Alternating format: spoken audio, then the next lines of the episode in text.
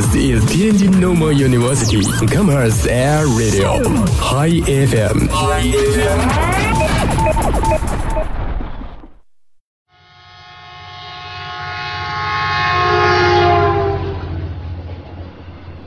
人生就是一场单向的旅行，风景匆匆而过，留下的只是片刻光景。那，就让一首老歌带你回味曾经的岁月吧。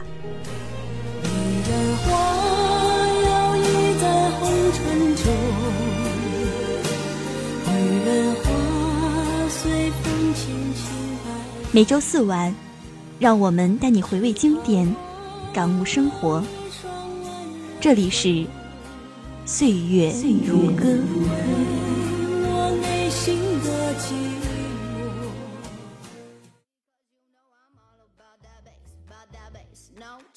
Hello，各位好，这里是天津师范大学校园广播 Hi FM，今天特别为您推出的开学季特别节目《愿岁月可回首》，我是你们的老朋友一博。Hello，各位好，我是你们的老朋友王石。九月份是一个开学季，再一次回到师大，感觉特别的亲切，也是这学期第一次和一博在一起录节目。想想上次在话筒前，已经应该是在一个半月之前了，感觉时间真的过得非常的快。对啊，这一次回学校之后已经大二了，感觉真是快。我还想象着我是大一的小鲜肉呢，没想到今年大一新生来了之后，我才发现我已经老了。即使不是新生，但是我们也不想有所改变，也许这就是最美好的时光吧。当然，我们今天呢也请了两位一六级的小鲜肉，请他们两个分别做一下自我介绍吧。Hello，大家好，我是一六级的播音新生，我叫郭一。Hello，大家好，我是天津师范大学一六播音新生，我叫范晨奇。对，说到郭一这个名字，我觉得跟我非常的有缘分。他一说他的名字，我就想到我的老搭档王石。那么，我想请问郭一一下，你父母为什么给你起个名字里面有一个一啊？是不是因为你是你们家最大的一个啊？呃，其实很多人在听到我的名字之后，都会有这样的一个疑问啊，其实并不是这样的。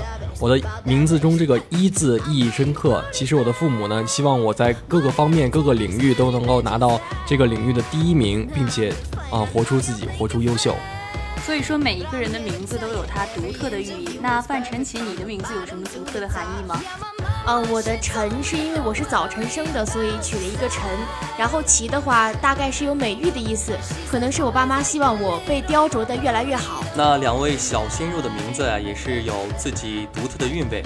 那么我听刚才郭一的声音有点哑，是吧？是不是最近那个刚来天师比较激动啊？啊，对，确实，昨天有一些激动，然后在宿舍跟舍友唱歌的时候喊哑的。哦，对，的确，刚来学校都比较激动嘛，第一次见到舍友，第一次不在父母身边，特别嗨，是吧？那作为播音生呢，那个我作为一个比你们大一点的师哥吧，也要提醒你们，作为播音生要注意保护好自己的嗓子，毕竟我们的嗓子是我们的本钱，对吧？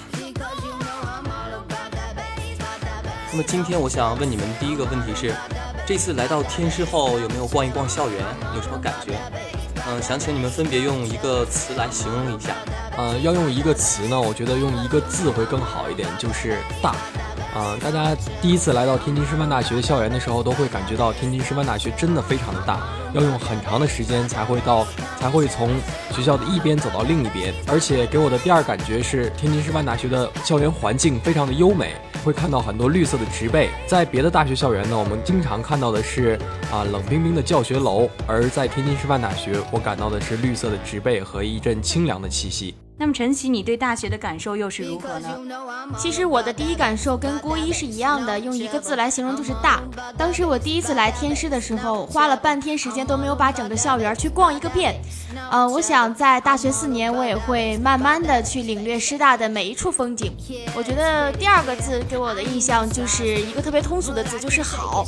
哪里好呢？就是嗯，人好，校园好，景也好。嗯，我觉得就是这两个字吧。嗯，形容的都很有自己独到的见解啊。好，那么天师是你们理想中的那样的大学吗？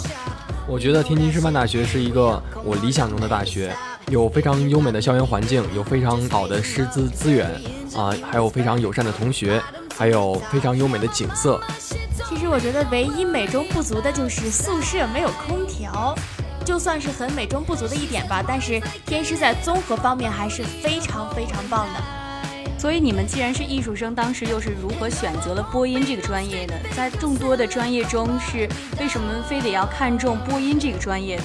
那可以跟我们分享一下你们和播音的故事吗？呃，选择这个专业呢，当然就是因为热爱。从小就接触播音主持专业，然后从小就参加一些文艺汇演，啊，去当一些主持人，然后对这个专业的热爱已经是很久很久了，所以选择这样的一个专业，并且天津师范大学的播音主持专业是非常非常棒的。那陈奇呢？陈奇有有没有什么和播音的一些故事啊？说到我跟播音的故事，我从小是识字比较多，也是识字比较早。嗯，所以小学的一些文艺汇演也去，嗯，要求一个就是认字比较多的小朋友去主持，然后，嗯，我就被选择，就是我就是这个小朋友。嗯，当时其实从小坚持的，嗯，算是爱好吧，一共有两个，一个就是说话，当时应该还不算演讲，嗯，另一个是舞蹈，因为我高中走的是舞蹈特长生，但是，呃，因为一些身体原因，还是放弃了舞蹈，最终选择了播音。因为我觉得播音也是语言的舞蹈，它也能够让我在呃，就算每一个舞台上都能够展示出自己的风采，所以选择了播音主持。对，我觉得你们在播音中就是收获还是很多的。那当时填报志愿时，报天师是父母的意愿还是你们自己的选择呢？当时报天师是我自己的选择，因为当时文化课我们这一年的嗯高考题出的不算特别的好。嗯，所以爸爸妈妈怕，因为今年的就是政策也非常的搞搞不透嘛，因为是第一年，所以他们还是想让我报一些稳一点的学校。但是我真的特别喜欢天师，对他有一种特别的憧憬，所以我还是就是说服了爸妈报了天师。很多人都说，就是艺术生是那种低分可以进一个好大学，你们是怎么认为的呢？嗯，我觉得。呃，低分确实可以进一个好的大学，但是这样一个好大学并不一定就代表着这个专业很强。啊，我确实可以通过啊四百多分的成绩考入二幺幺大学，但是我觉得天津师范大学的播音专业是要比那些二幺幺大学强的。那么作为艺术生，你们当时来报考天师，肯定也是经过校考来的。那么相信这一次来到天师也是第二次或者第三次来到我们学校了。那么这一次踏进校园的感觉和前几次有没有什么不同的感觉？是不是感觉轻松多了？艺考的时候多半都是特别的紧张，因为马上就要艺考了。嗯，其实这次来是以师大人的身份嘛，所以是多了一些放松。嗯，就像这里就像我们的家一样，是大学四年心灵的一个归宿。嗯，其实前几次来呢，带着的是一份惶恐啊，怕见到这一次之后就难以再见下一次面了。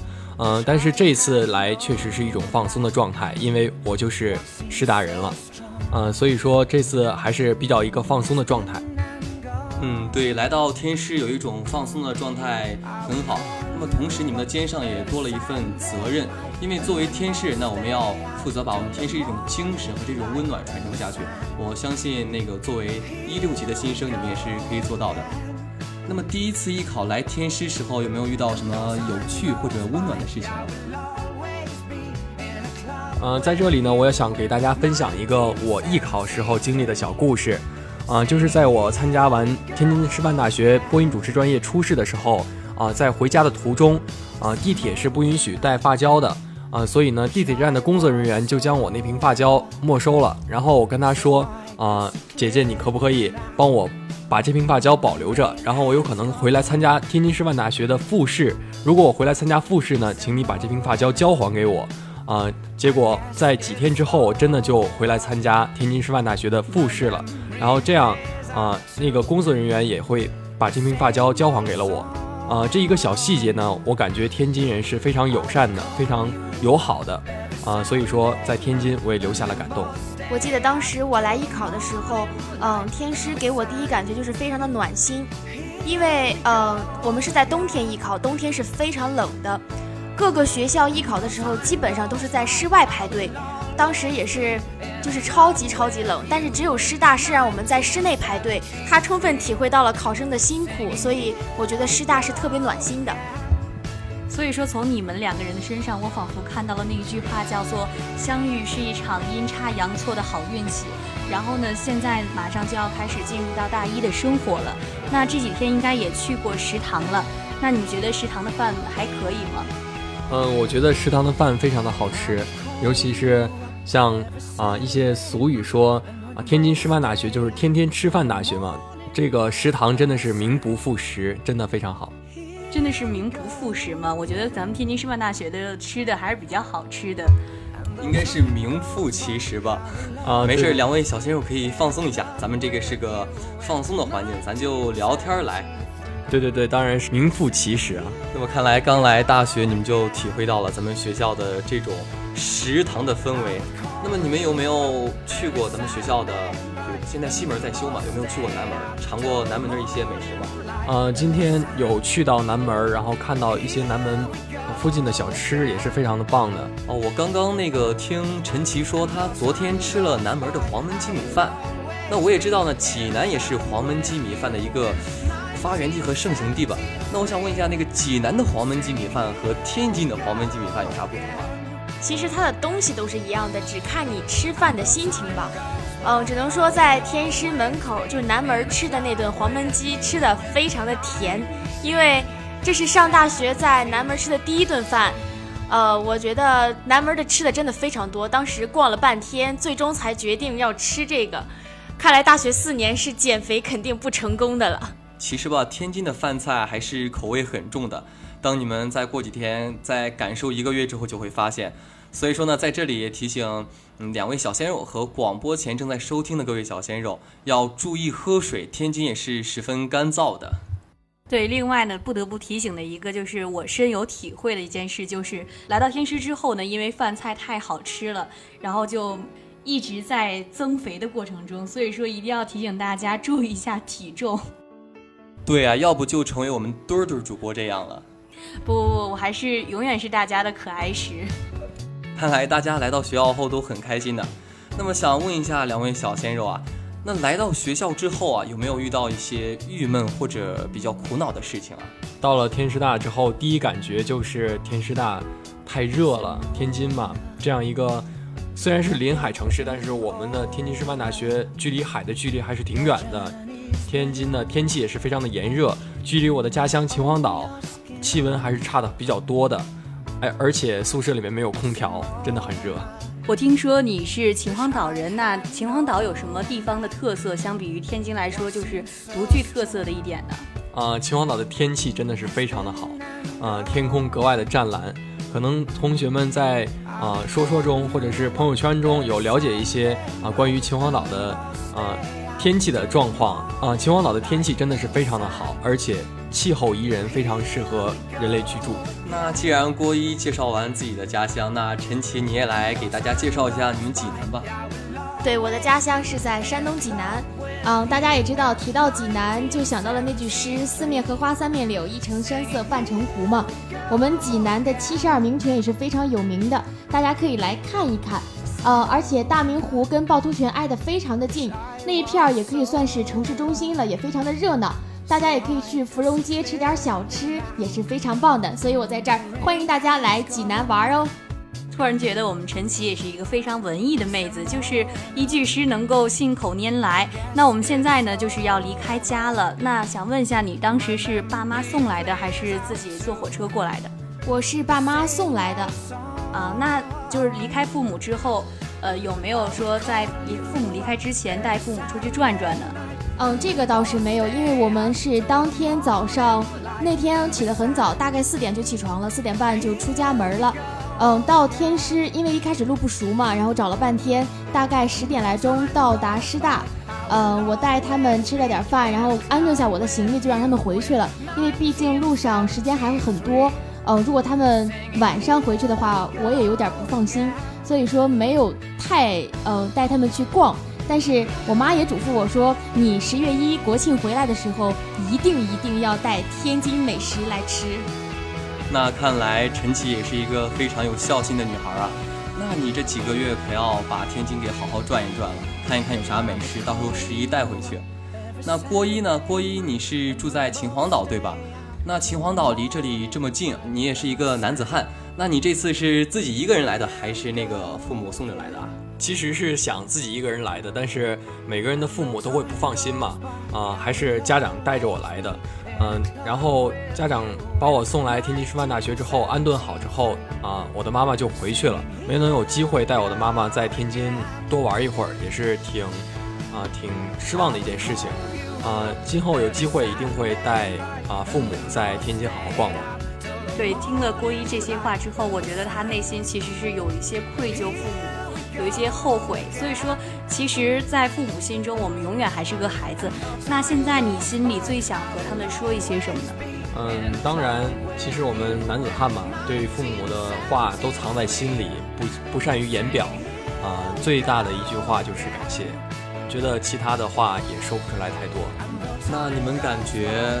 自己从小学到高中到现在考上大学和艺考之路，他们为你是不是付出了很多？嗯，这个是肯定的，父母为我们付出了太多太多。那其实聊到父母，现在咱们到了大学，肯定要和他们分别。从此我们的故乡是再无春秋，只有冬夏。那这一次和父母分别之后，相信爸妈也是很不舍的。那你们和爸妈分别的时候，爸妈当时给你们嘱咐最多的一句话是什么？嗯，爸妈常嘱咐的一句就是多给我们打电话，千万不要有了大学就忘了我们。这也是我让我爸妈早回去的原因之一，因为我觉得他们停留的时间越久，我就可能会越舍不得他们。所以说，我相信每一个来到学校之后的大一新生都要经常的跟父母视视频、通通电话。我觉得这对他们来说也是让他们放心的一种方式。那和。爸妈分别之后，我们接下来这个月呢，就要迎来一个中国特别的传统节日——中秋节。那听说中秋节到时候有三天的假期，你们准备回家和父母聚一聚吗？嗯，虽然天津离小岛很近啊，但是我觉得中秋节三天的假期啊还是很短。我们大一军训的时候啊，也会新生在这里也会有很多的事情需要处理，我觉得回家啊不太方便，还是等十一国庆的时候吧。嗯，其实我也是想先不回家了，因为，嗯，毕竟刚来这里需要一些适应，我觉得父母也会有所理解我们，所以我们还打算在宿舍一起吃月饼。妈妈妈还说到时候给我寄一些过来。哎呀，那这就很尴尬了，完全不按照台本来呀。本来在一博主播的台本上来的是你们会说很想家很想家，然后一博就。特别深情的来打击你们一下，告诉你们一下，你们的中秋节要在军训中度过。然而你们现在都告诉我你们不回家，现在心痛的打击的就是我了。所以说你们大家都看出来了，我们的一博主播就是如此的心机 boy，就是让别人痛苦的流下眼泪，他在那里暗自高兴。不不不，我其实内心还是一个很好的人，需要你们慢慢的深入了解。好，言归正传。那么中秋节呢，也是你们第一次在外地度过的节日，而且那个没有父母陪在身边。那此时此刻，你们有什么想对父母说的话吗？可以对着话筒向他们说一说你的心里话。怎么到了这么煽情的环节了？哎，其实怎么说呢？好听的话我不太会说，也像郭一说的，只有感谢吧。嗯，千言万语都在感谢里。嗯，对父母说嘛，呃。他们，等下啊，整理一下思绪。没事儿没事儿，我们的郭一同学现在稍微有点紧张，我们放松一下。啊，我们自己一个人出门在外啊，父母确实最多的就是担心啊，最想对父母说的就是，请您放心，我们会一定会照顾好自己的。对，其实作为我们的父母，他们其实可能没有上过大学嘛，但是他们培养我们考上了大学，然后走过了漫漫的艺考路。他们现在可能对我们的期待就是让我们好好的学习，然后毕业了之后能做自己喜欢的事情吧，然后能够成才。相信这就是对于他们对我们现在期许的一种最好回报。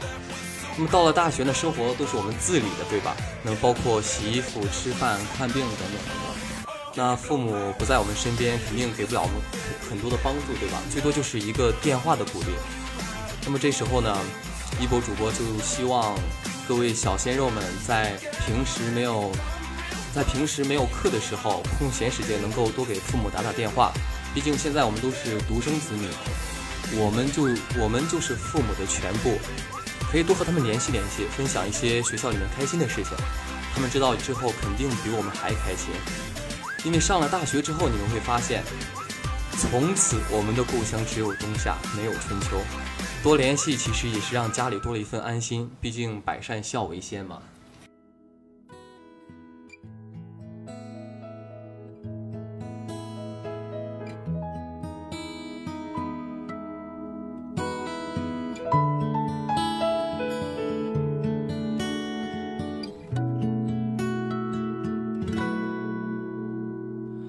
亲爱的爸爸妈妈，吗？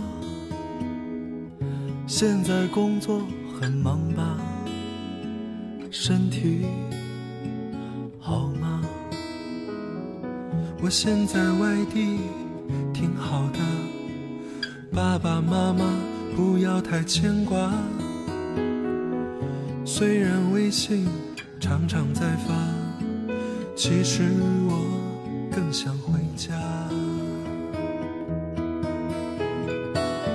我买了一双舞鞋给妈妈，别舍不得穿上吧。妈妈一定在广场称霸，你就是小区的一朵花。你们就别再催婚了。婚姻大事我从没放下，现在有个不错的姑娘，照片发你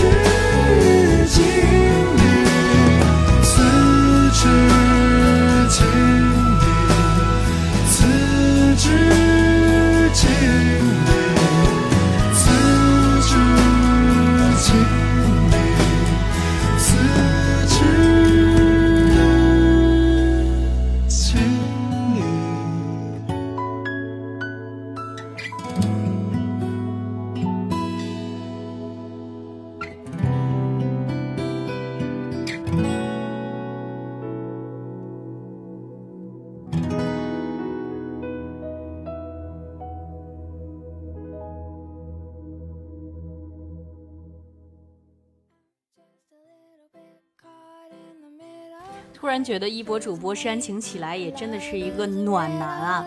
我们平时在自由点中，平时听到的一博主播都是一个非常欢快的那种人，等到他煽情的时候，才发现他有这样的一面。我觉得可能是一博主播最近搞对象了。哪有一博主播其实适合各方面的节目，比如说心情冲浪，再比如说遇见傍晚，遇见最好的自己。那么，对于即将开始的大学生活呢，两位有什么自己的期待吗？呃，说到期待嘛，我当然是期待自己在大一的时候能够把自己的专业巩固好，然后在专业水平上能够更上一层楼，这样才是啊我的一个期待。我觉得大学四年，我就想干点以前没干过的事儿，比如说逃课呀，比如说帮别人点名呀。我觉得都大学生活真的非常有趣。我觉得这句话如果让你的爸妈听到，像逃课、帮别人点名，然后这种事情的话，我觉得你回去之后会被千刀万剐的。但是我想问一下两位，有没有自己独特的爱好？比如说喜欢旅游、喜欢听歌，然后也想参加一些比赛，考一些什么托福、雅思之类的，然后丰富一下自己，有没有这个想法？嗯，说到爱好嘛，平时爱好不多，但是爱好运动啊，运动呢就是平时最大的爱好了。啊，包括打球、健身，还有啊散步等等。嗯，挺好。看来郭毅也是一个运动健将啊。那陈琦呢？你对今后有什么打算吗？就像我刚才说的，是呃，坚持的爱好差不多就是播音和舞蹈了。我觉得，嗯，即使身体条件有一些不允许，但是舞蹈也是一直要坚持下去的，因为这是一个嗯。儿时的梦想吧，算是。既然现在，嗯，播音来帮我实现舞蹈的梦想，那么播音和舞蹈都不能放弃，舞蹈也能算一个课外的爱好。那好，那你们有没有幻想过，比如说在大学能够谈一场浪漫的恋爱？这个是肯定有的，因为在假期看了一部电视剧，叫做《微微一笑很倾城》。嗯，然后他们都在说，就刷朋友圈嘛，他们都在说大学还欠我一个肖奈，然后就看这个剧看的少女心真的是爆棚，所以说对大学的恋爱还是有所期待的。我同样对大学的恋爱也是非常的期待，而且希望大学能够有一场轰轰烈烈的恋爱，这是我们每一个人心里面所想的，我相信。那在今后的美好的四年大学时光中，你们有什么愿望吗？可以在这里跟我们分享一下。然后呢，今后在回听这个节目的时候，可以看一下你的愿望实现没有？呃，其实展望大学四年，我确实有一个小愿望啊，不能说小愿望，这个愿望很宏大。我希望在大学四年能够参加一次七月节这样的盛会。啊，作为一个播音生来说，呃，七月节可能是我们的最高殿堂了。能够参加七月节这样的盛会，是我们每一个人的梦想。我觉得，呃，所以说我要通过自己的努力，然后去参加一次这样的盛会，这就是我大学四年的梦想和目标。我觉得我的目标没有郭一那么宏大嘛，我只能说，我只能去脚踏实地干好我该干的事情，嗯，就是完成大学的初心吧。上大学之前是怎么想的？我觉得不要改变自己的初心就好，就是脚踏实地做好眼前的事情。对，我觉得你们所有的愿望都是现在最初的梦想，也是希望你们在大学的四年中能够实现现在的这个梦想。今天呢，特别感谢两位的小鲜肉作为今年的新生代表来做客我们校园广播的直播间，留下你们在大学的第一次发声。那广播前的各位小鲜肉们，呃，你们如果对声音热爱，愿意分享你的故事，也欢迎你们加入校园广播这个温暖的大家庭，让你们的声音飘荡在师大的上空。好，下面又到了。一博的广告时间，那么请关注我们校园广播的公众微信平台，名字就是天津师大校园广播，随时关注我们的那新动态。我们将在下周举办那新活动，也期待你们的到来，分享你们的故事。那么最后呢，也是祝愿两位小鲜肉和广播前的小鲜肉们度过一个美好的四年大学时光，也可以轰轰烈烈的度过。比如说谈一场爱情啊之类的，毕竟青春易逝，再不疯狂我们就老了。那么最后也祝你们在自己追梦的道路上不留遗憾，一往无前。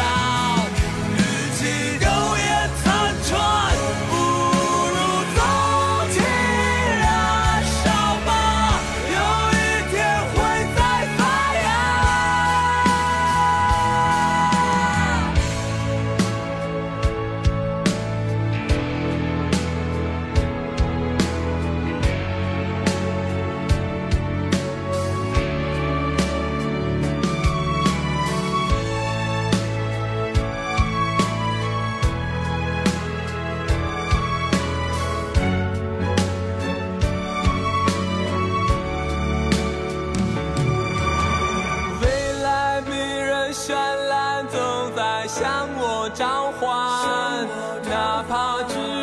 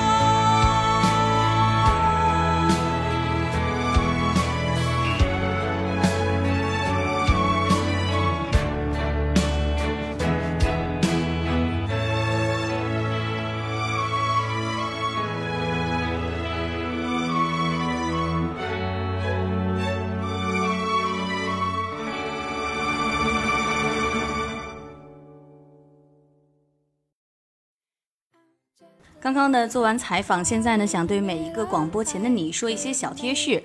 那么我们现在有一些小贴士，或许你正在关心。首先呢是效力，可能很多人跟我一样，刚开学就心心念念的想着放假。呃，那我们的放假日期是怎么安排的呢？那这个放假日期呢，想必大家第一个想到的就是中秋节，对。这个月呢，我们要迎来一个小假期——中秋节。那中秋节的放假时间呢，是在九月十五号到九月十七号，总共放假三天。九月十八号周日补九月十六号周五的课程。那国庆节的假期就比较长了，我们可以从十月一号放假到七号，总共停课七天。大家呢，可以在这七天里选择出去游玩，逛一逛祖国的大好河山，同时呢，也可以选择。回到家里和父母团聚，陪陪家里的老人之类的。对，没错，我相信一博也是一个非常有孝心的人。那如果不知道去哪儿，你可以关注我们校园广播的节目，也可以在蜻蜓 FM 上搜索天津师范大学广播台来收听我们的节目。校园广播呢，可以带你畅玩七天。当然了，十月八号周六也就要回来上课了，补单周周三的课程。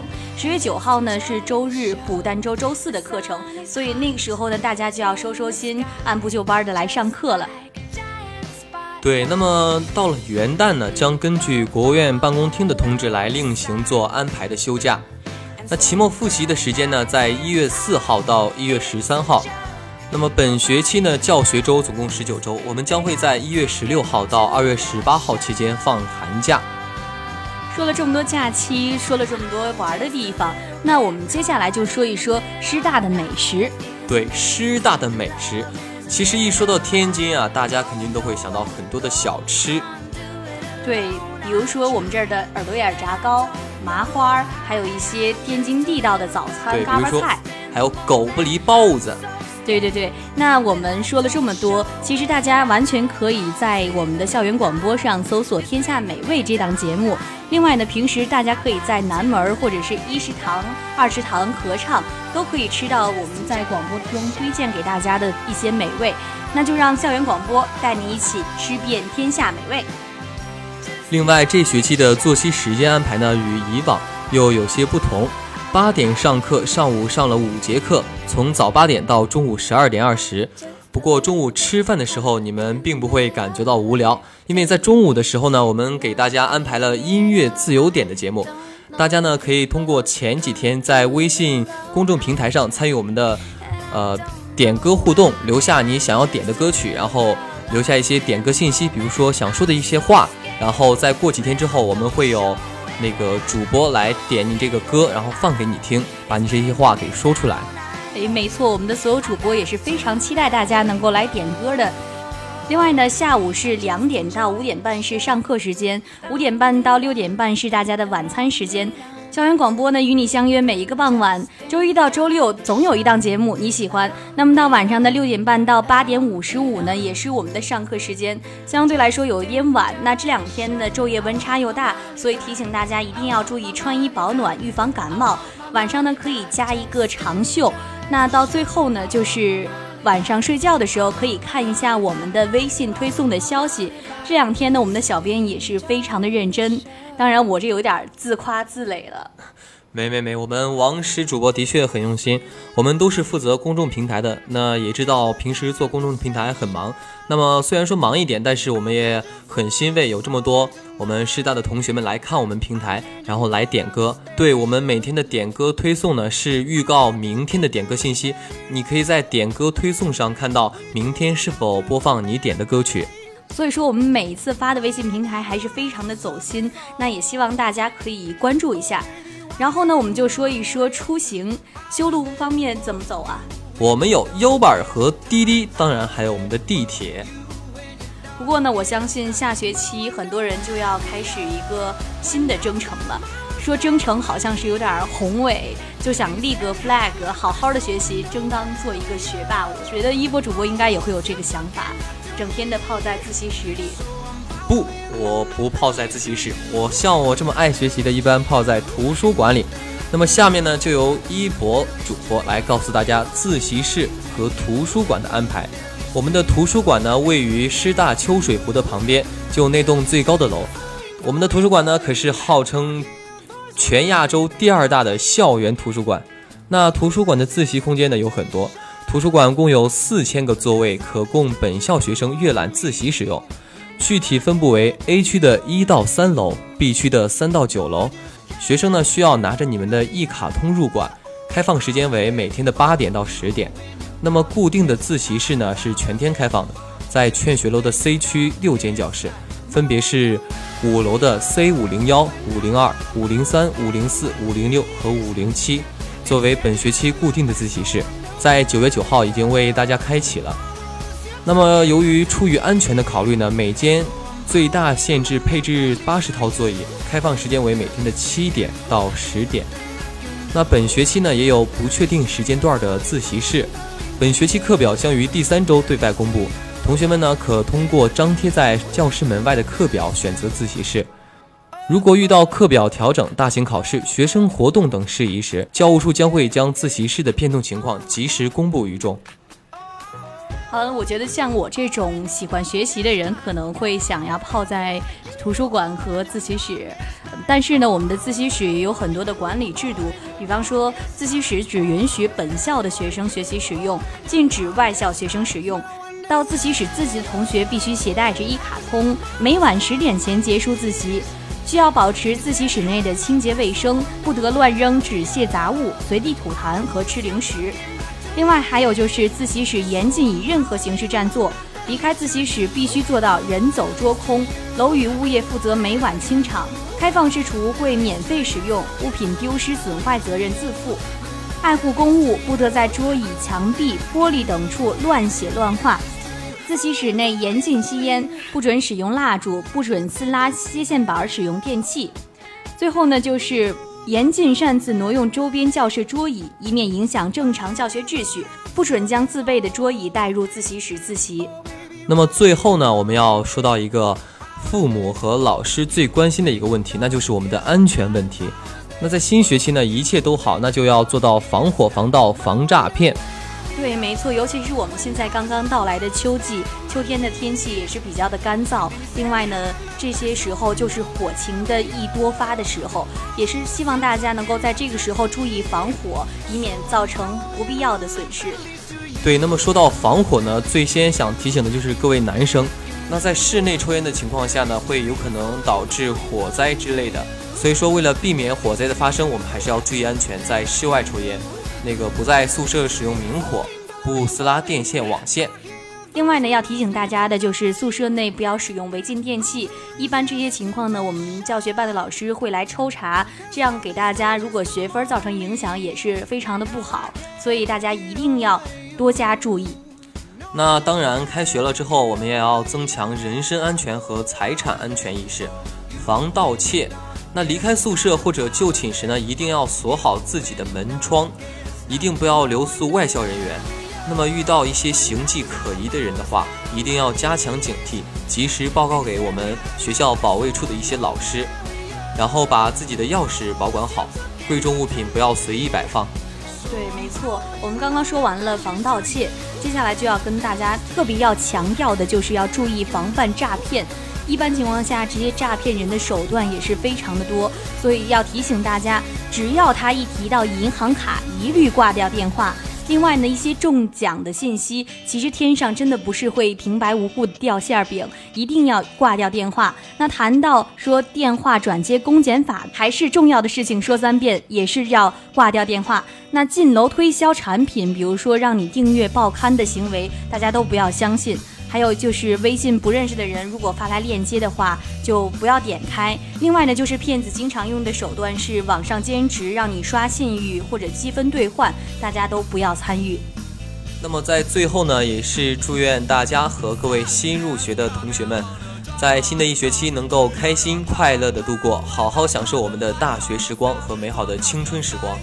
最后呢，我想说一下我们校园广播的口号：校园广播就在你身边，来作为我们本期节目的结尾。对，校园广播就就在你身边。